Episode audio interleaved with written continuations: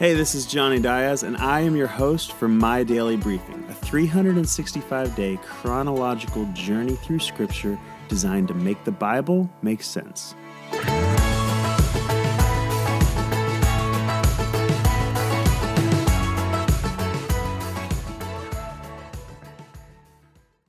Day 55.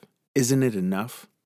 God told Moses to divide the Levites into three groups based on their ancestral relationship to Levi's three sons Gershon, Kohath, and Merari. Moses did this, and God assigned them separate responsibilities, especially for when it was time to move the Israelite camp. The descendants of Kohath were given the most important responsibilities. They were the only ones who could move the things that God considered to be the most holy. This included the Ark of the Covenant, the table for the showbread, the lampstand, and the altar where the priest burned incense. And by the way, Moses and Aaron were part of this group. The descendants of Gershon were in charge of packing up and carrying the curtains and all the coverings of the tabernacle. And the Merarites were responsible for packing and carrying the framework that held everything up. But just because the Levites were set apart to be spiritual leaders of Israel did not mean they were immune from sinning. Korah, a descendant of Kohath, and three of his friends became disgruntled. They led a group of 250 prominent men who decided to challenge the fact that God had chosen Moses and Aaron to be their leaders. You have taken your authority too far, they insisted. We are all holy. What right do you have to set yourselves apart as leaders? Moses realized that Korah was jealous of Aaron's position as the high priest. Isn't it enough, Moses challenged him, that the God of Israel has separated you from the rest of the tribes of Israel and asked you to do some of the most important work in his tabernacle?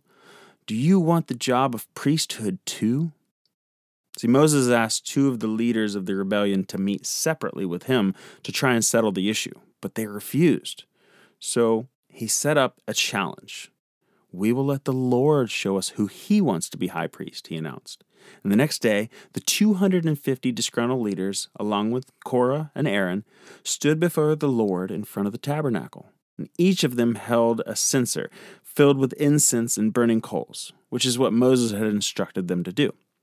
All the Israelites watched as the glory of the Lord appeared.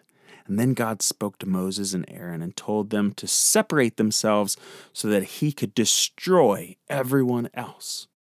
Now Moses begged God not to punish everyone for the sin of just a few wicked people. And suddenly, the earth opened and swallowed Korah and the two leaders who had refused to talk to Moses, as well as their families who were standing with them. And then fire came down and killed the 250 men who were holding the censers.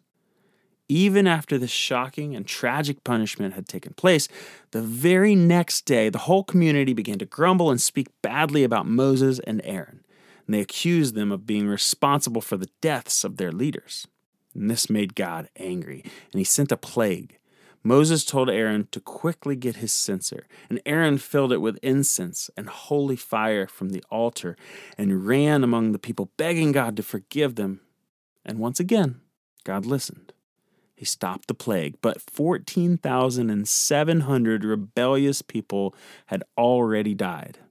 And here's the question Are you sometimes jealous of what God has allowed someone else to do or to have?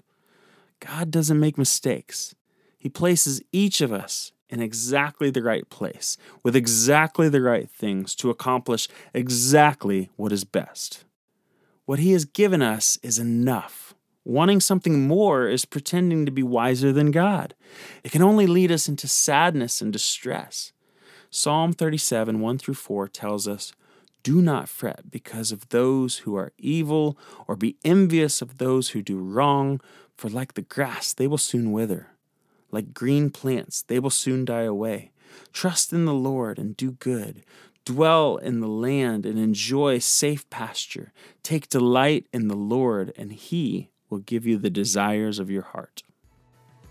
My daily briefing was written by my mom, Gwen Diaz. Now, if you find value in this podcast and think others would as well, please take a second to like, share, and subscribe. Thanks so much. Have a great day.